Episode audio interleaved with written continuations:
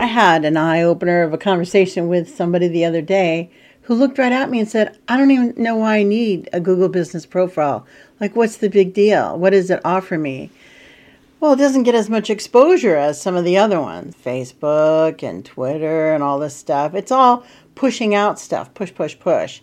But if you think of your Google business profile as more pulling people into your store, that's a good way to think about it. You can say, Oh, I don't really need it. I don't want it. Well, you get one anyhow. Okay, Google does not allow you to not have one. There is a Google business profile out there for your business, especially if you have a brick and mortar business and people have already left reviews on it. And somebody said, add this to the program. Like somebody wanted to add your business to the listing and also your address. So, so your listing is out there. You might not have claimed it, but it's still there. So, what are you going to do? Leave it out there all by itself, shivering in the cold? Or are you going to claim your listing, own it, and make sure you manipulate it the way you want it to be manipulated. You want to showcase your business in the way you want it to be showcased, not in a crazy random picture here and there type thing by people who just post random pictures. You want to have your logo up there and your cover, and you want to make some updates. You can tell people what's going on in the business.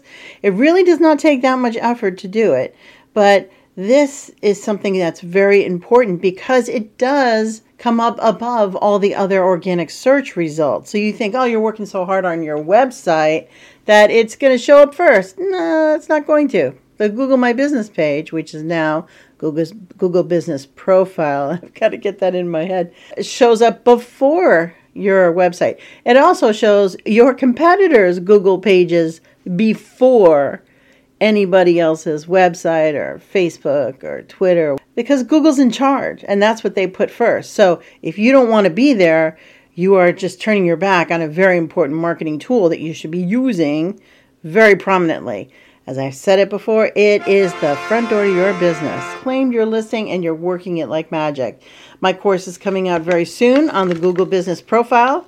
It's going to have a lot of great instruction as to how you can use it with the app and then without the app. So don't even say to yourself, oh, I don't know why I need it. You need it because it comes up above everything else. And I can't believe nobody has ever told you this.